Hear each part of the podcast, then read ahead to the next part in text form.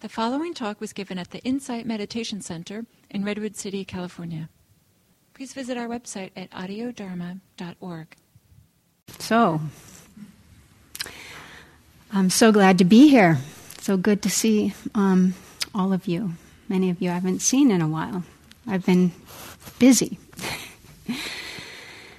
so, you know, the, the Buddha um, often began his teachings by addressing the various monks and disciples and lay practitioners who had gathered around him. Um, he often began by addressing them as, O nobly born, O nobly born. And so when we, um, when we sit in this position, upright and alert and really awake to whatever is happening. That's our practice, right? This, this is a really noble, it is a noble posture. It's a noble activity, isn't it? And what I see is that this practice that we do um, really cultivates, um, or actually, I think more uncovers um, within us the highest qualities that we can aspire to as human beings. Um, what are those qualities? The qualities of compassion and loving kindness, generosity, forgiveness. So it is a noble practice that we do.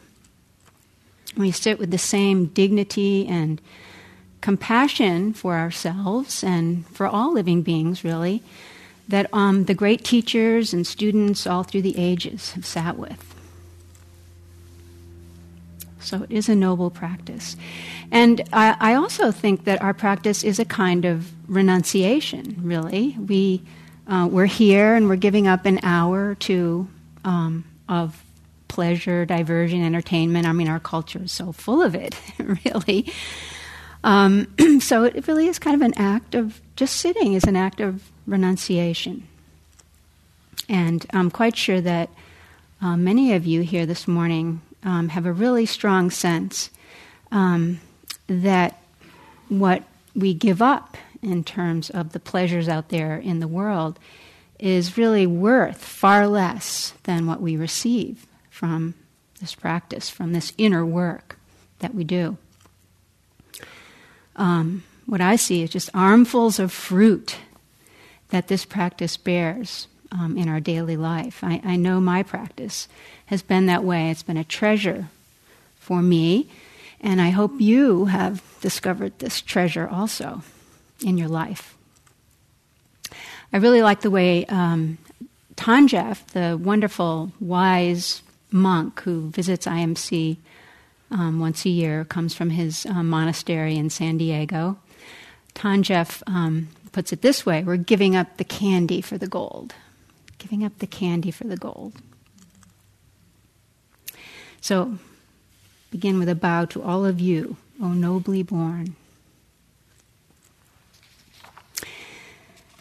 So, I'd like to um, I'd like to share to begin a Zen chant with you, a short chant that really um, expresses um, what the, actually expresses the source and the inspiration for my whole Buddhist practice. And it goes like this Let me respectfully remind you life and death are of supreme importance. Time swiftly passes by and opportunity is lost. Each of us should strive to awaken. Awaken. Take heed. Do not squander your life. So, this expression is also what really um, uh, inspired me to begin, you know, training and begin work um, as a Buddhist chaplain. Uh, as many of you know, in September, I finished a, um, a full time, year long training program, chaplaincy training program um, at Sequoia Hospital. And so I spent essentially one very intensive year, face to face, over and over, with birth, but mostly with aging and illness and death. And as a Buddhist, this really felt so right to me, this, this space that I was in and sharing with other people. Because in this space, um, where there's a lot of pain and suffering, but all the trivia of life really falls away. Just the really important stuff is present there. The really, the connection heart to heart for the real stuff. And I like being in this space. As a Buddhist, it just feels so perfect to me. So um, I thought that um, this morning that I would share uh, some of my experiences in the hospital, uh, s- some of the training um, that I took, because what I found was that um, it really ran right parallel um, with my um, Buddhist practice, it, an engaged Buddhist practice. It, it, was an incredible year, and uh, for me, a, a year of um, huge personal growth and empowerment. So I thought I'd share some of that with you today. So, this program, um, this training program, which I took, basically it consists of 40 hours plus, because sometimes you're, um, as a chaplain, you're on call 24 hours, so you might get a call in the middle of the night and you have to go into the hospital. So it's 40 plus hours a week. And half of that time is spent with um, patients on the hospital floors, and the other half is, is in this, this training. Training sessions with peers, with supervisors, and um, also a lot of reading and writing. So, in the world of chaplaincy, this training is called uh, CPE, which stands for Clinical Pastoral Education. And so once you've completed this year uh, long training, you receive a credit, and you need that credit um, in order to um, apply for any professional chaplain job. So, traditionally, just to give you a little bit of background on this program, um, until recent until recent years, um, this training was actually created by Christians and mainly sought out by Christian uh, ministers and chaplains. So, even if you were a pastor in a congregation and you had no plan to be a hospital chaplain, um, you, you often were encouraged by the church authorities to take this training. Because really, the main thrust of the training is know thyself. Know thyself. So, therefore, there was a lot of group encounter work. Um, there were one on one sessions with the supervisors, which were really psychotherapy sessions. There was a lot of tension, uh, attention paid to um, setting boundaries. Setting boundaries, very important for chaplains. And there was um, exploration of patterns and conditioning and all the stuff that has its roots in our families of origin. So, in the world of ministry or in the world of spiritual care, uh, if you haven't done this kind of really intensive self examination, um, which is combined with you know lots of feedback from your peers and supervisors on um, how you actually appear to others versus how you think you appear. Sometimes that can be two very different things. Um, if you haven't you know done this kind of training, uh, intensive self examination, what can happen is that you um, you think that you're caring for others when in reality, your encounters, your visits with them are really more about you. So, um, of course, as a Buddhist, um, foremost among the qualities that um, I aspire to bring to my encounters with others are compassion and loving kindness. So, I want to be very sure in my spiritual care, in my work, that my visits are about the person I'm with and, and not about me. So that I'm really able to be truly present for that person, to really see that person, really hear that person.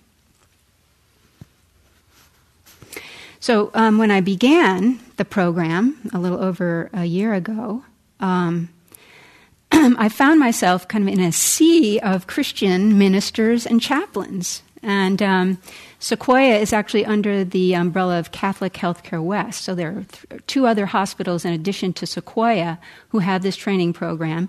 And several times a year, we would all get together, all the chaplain residents. There were about 30 people. And I was the only non Christian. And um, that was interesting. Interesting. And one of our uh, very first reading assignments uh, was a book called Becoming a Healthier Pastor.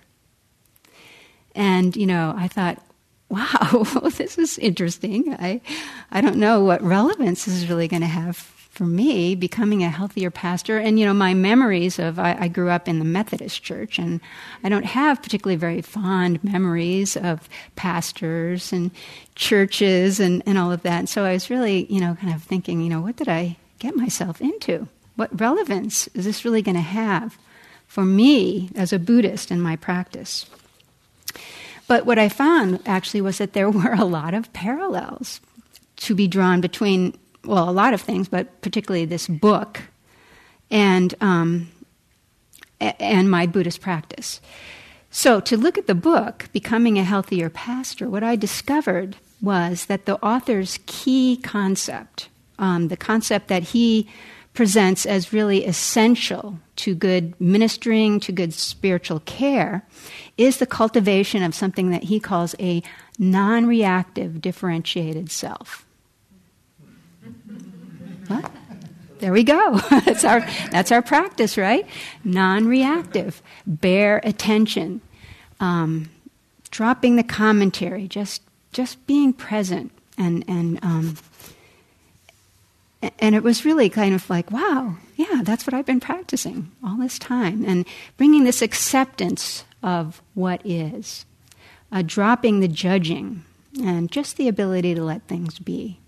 So I, I was encouraged. Okay, this is good. Uh, then there's the differentiated part. What, what is that about?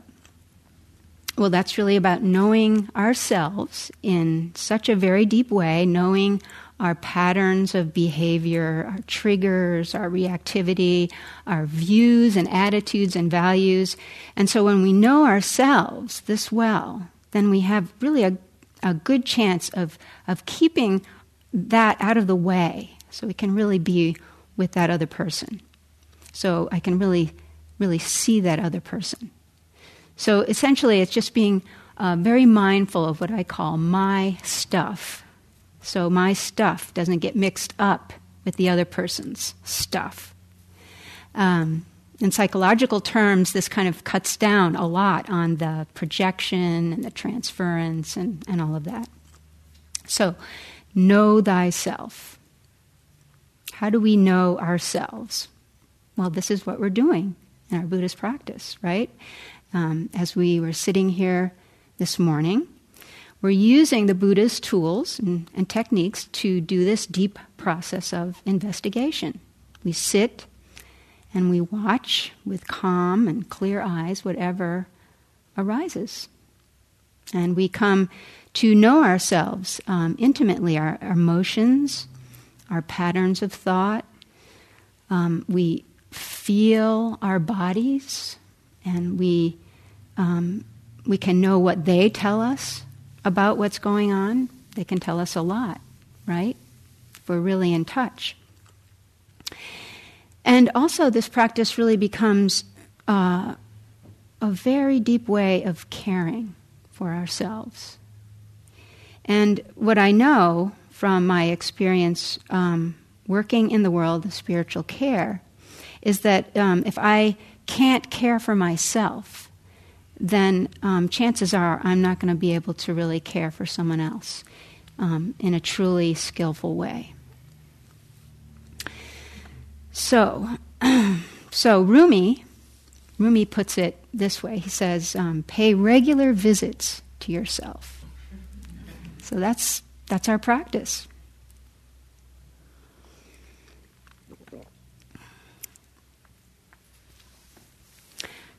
so, non reactive, differentiated, emotionally connected, differentiated but connected, and grounded. This is, this is really the recipe for good chaplaincy. A chaplain um, who can be in a room full of emotionally worn and distraught people and offer them a calm presence, a grounded presence, um, a presence that can see clearly what's going on. It's not getting caught up or swept up um, in, in the emotions, in the pain. A presence then who can, can see um, whatever support is called for in that situation, can see that clearly.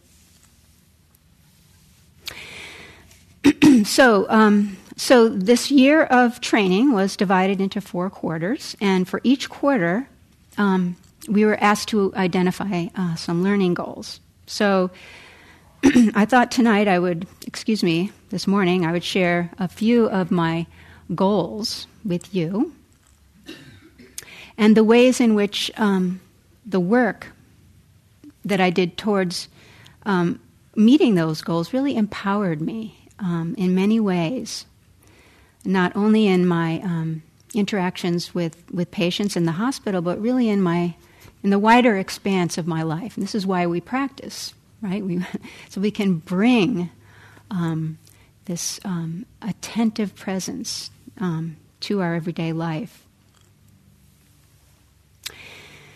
Um, also wanted to just note that the work of a chaplain is is ecumenical. Um, we always look to meet people um, on their own ground, you know, w- within whatever faith tradition um, they have, if they have one. Um, so the truly compassionate heart does not really make a distinction between Buddhist, Christian, um, Buddhist, Muslim, Jew, whatever. There's no distinction there. Um, in, in the deepest pain and suffering, it's just one heart open to another. And so I met really wonderful, many wonderful people through this work from the different faith traditions. And um, I, I, met a Catholic priest actually uh, who was a patient um, in the hospital, and we had some really lovely philosophical talks together. And um, when he found out I was a Buddhist, uh, he said to me, uh, Buddha is a known Christ in an unknown Christianity. I really loved that. I really loved it. And uh, I, so I, met, I met just really from all faith traditions, um, you know, the colleagues that I worked with, just really so such kind and compassionate and loving people. It was really um, a blessing for me to um, to discover this this whole world. So for for, for Q one, um, I'll share with you my goal. My goal was to put aside my tendency to want to fix things. So um, I have a confession for you confession, you know, I guess I've spent a lot of year with Catholics, but um, um, my confession is that I'm a fixer, and uh, well, hopefully a um, um recovering fixer. Covering fixer. How many fixers are there here? Yeah. Yeah. So, you know, what I came to know um, as I really really looked at this in my work with other people is that my uh, need to fix is really a, um, a form of wanting. It's a form of wanting. It's a wanting for things to be other than what they are. It's a wanting for the unpleasant and painful situation in front of me someone else's painful and um, unpleasant situation. It's a wanting for that to go away. It's hard to be in that in that space. So this is really about me, isn't it? It's really about my needs and um, not about the person that I'm attending to you know, the last thing that a very ill or dying person needs is a chaplain who's trying to um, change the situation or put a positive spin on it. Or, um, you know, when you come to a person in the hospital who is really so vulnerable. I mean, when you're in the hospital, think about it, you lose everything.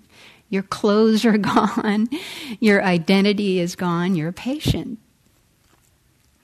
And so people who, um, who are in that space can feel right away if there's someone with them who's wanting something from them. And they're not in a position to offer something, you know. And they can they can feel that and they just generally shut down.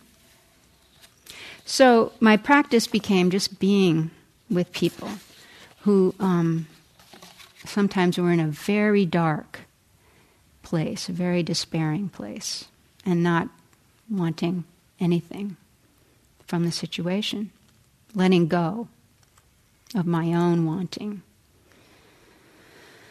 So that was my goal number one. So, quarter, the second quarter, um, two very empowering goals for this quarter. And this was the quarter where we did family of origin work. Family of origin. Know, just um, looking into and investigating the conditioning and the behavior patterns that um, go all the way back to when we were children. it's scary depths. I mean, if you've ever explored those depths, it's scary, scary. And it was painful for me, um, looking into um, the patterns of behavior that have come out of that and are still with me today. And of course, through my Buddhist practice, I, over the years, I've touched into some of that pain, certainly, um, as we peel back the layers um, those painful things come back to us. Um, but uh, so I had some understanding of it, but in the um, kind of the psychotherapy one-on-one sessions that I had with my supervisors, many of the painful details came to light. The details, and I found this to be incredibly empowering just to bring these details into the light and to look at them in the, in the presence of someone else. Um, and with the supervisors that I had, I was very lucky. They were very kind and I, were, I trusted them. And um, so just to look at these things from the past and looking not only at the conditioning, but looking at the ways in which um, that conditioning was affecting the way that I was um, relating to others, even to this day. So I saw my tendency to um, want to run out of the room when there's um, conflict or confrontation. I saw my tendency um, when I was criticized, you know, within the group, I saw my tendency to kind of withdraw into myself, kind of withdraw, or and to automatically assume, oh, I'm wrong, I screwed up, I'm not good enough, and how this would take me out of relationship with the people in the group. And of course, the key to being, the number one key to being a good chaplain is to stay in relationship with the person that you're attending to, no matter what arises, no matter what ugly, painful, difficult thing arises, and no matter what that experience brings up or resonates in you around your stuff, around your stuff. So, that was Q2. Q3, the focus for this quarter was the um, so called painful emotions. So, um, as hospital chaplains, we, we spend most of our time um, visiting with patients in the company of these emotions, um, in the company of people who are really shaken to their core by fear and shame and guilt and despair. So these emotions, these painful emotions, um, are very familiar to me through my Buddhist practice, my investigation over the years. Um, of course, we practice with these emotions by kind of disengaging from the situation that triggers them and just working with them in the present, the feeling, the feeling that you have in your body around them, and noticing the suffering around these emotions.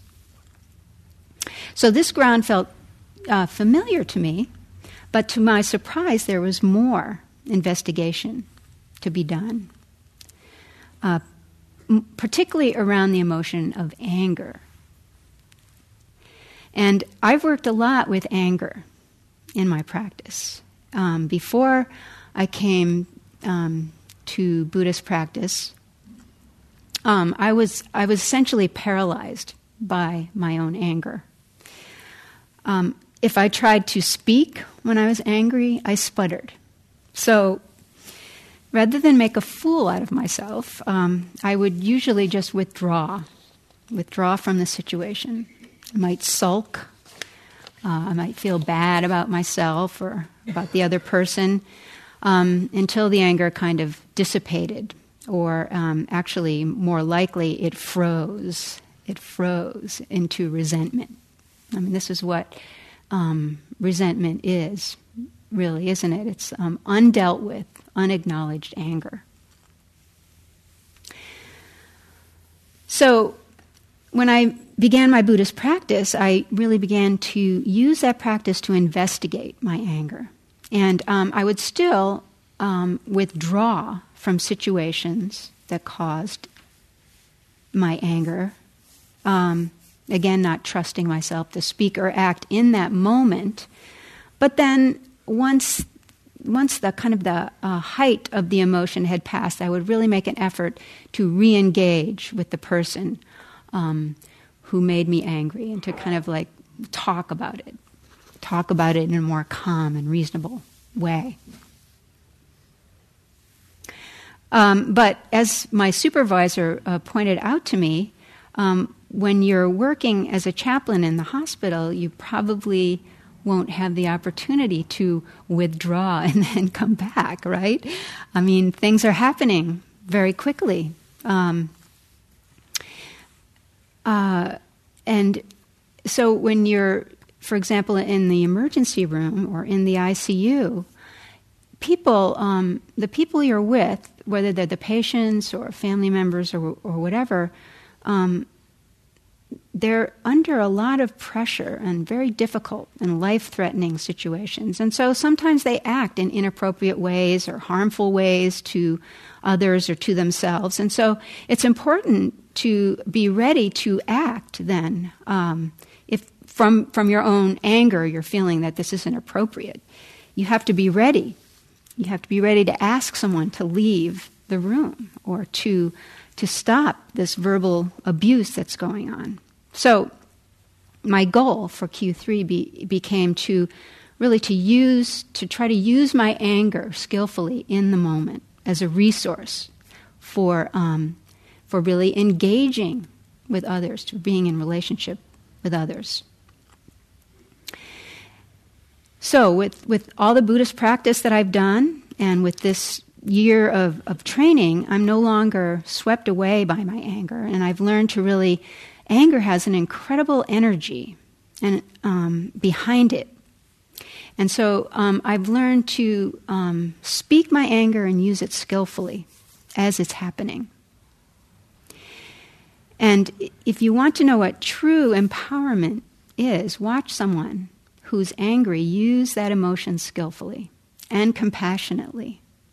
Watch them speak it and use the energy behind it to stay in relationship. It's a very powerful experience.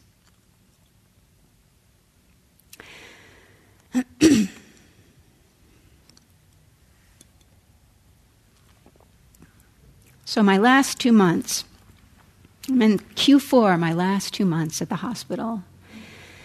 It's been, um, it was an incredible year. Um, by this time, I've cried with grieving relatives over the bodies of loved ones. I was asked to bless um, a beautiful baby boy who was stillborn at nine months. I've read Catholic prayers in Spanish to the Hispanic patients at the hospital.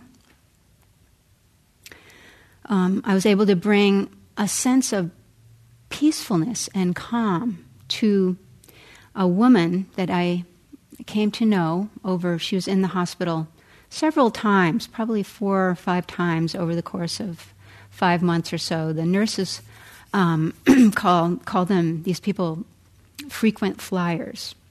So she was a, a frequent flyer. Each time she came, she was a little weaker. And I had many talks with this woman. And um, after a few months and several hospital visits, um, she was really struggling, really um, overwhelmed, just trying to decide, you know, whether she should continue this, you know, painful and invasive regimen of care, or just to let go, uh, let go of her life. And she was just overwhelmed thinking about it, thinking about it. And I just came in one morning and I just I brought in some peacefulness and calm and we just sat together in silence for a while and she then was able to really come to a decision and to, to know what she truly wished. And she did decide just to um, stop the treatment and let go. And she died a few, a few days later. So uh, I felt truly blessed um, by all of these experiences. And um, as my last assignment and my last learning goal, my supervisor suggested, he said, Why don't you search out and come up with um, three Buddhist archetypes that you can embody in your spiritual care? You know, each one kind of specific to certain kinds of situations that arise in the hospital. Um, because he said to me, you know, that more important than whatever words or actions that you bring uh, to spiritual care, they're really the very most important thing is to just bring that Buddhist presence into the room. So, and to discern what Buddhist presence the situation calls for. So, uh, the first identity that I came up with um, was really easy the Bodhisattva of compassion, at, at least one of her thousand arms. One of the thousand arms of the Bodhisattva of compassion for those who really feel so alone and afraid in the hospital, to just bring an open heart to those people a presence, you know, that cares for someone kind of unself-consciously, um, without thinking, just bringing that heart into the room. So that was the first identity. the second identity uh, I came up with, with was um, the guide. You know, the guide who holds a candle up to the darkness um, for people who really need to explore and investigate what's going on here. This very deep, deep, deeply painful, um, their deepest fears and anxieties. It's just to look at those, and to um, and to really explore and investigate what what are the inner resources that that person has for meeting this very difficult situation. So a guide, a light in the darkness. That was my second one. And the third one um, really came out of my experiences in the emergency room. And the, um, the third one is the fourth heavenly messenger. Remember the fourth heavenly messenger who inspired the Buddha to leave the palace and to seek out some way to free himself and, and others from suffering. Um, you know, so in the in the emergency room, obviously, there's often a lot of chaos and a lot of fear and anger, or um, just a lot of chaotic, emotional, swirling energy. And so, to enter that um, space as someone who's calm, who's grounded, um, who's peaceful and not swept away by it all. Um, and who knows, who can see how to be supportive um, in whatever ways the situation calls for. So that was my, my third Buddhist archetype to bring to my work.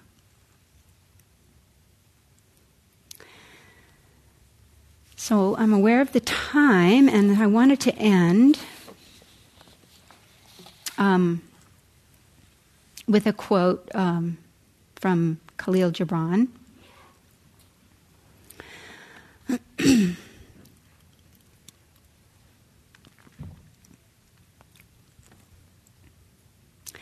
if you are indeed wise, you do not bid them to enter the house of your wisdom, but rather you lead them to the threshold of their own minds. So, this is the work of the chaplaincy. This is really what the Buddha, what the Buddha did for us, right? He gives us the tools and he gives us the techniques and he brings us to the threshold of our own minds. And then the rest is up to us, isn't it? Rest is up to us. So, thank you for letting me share my year of CPE with you. It was an incredible year. And um, I'm just so glad to be here. So thank you. Oh, nobly born.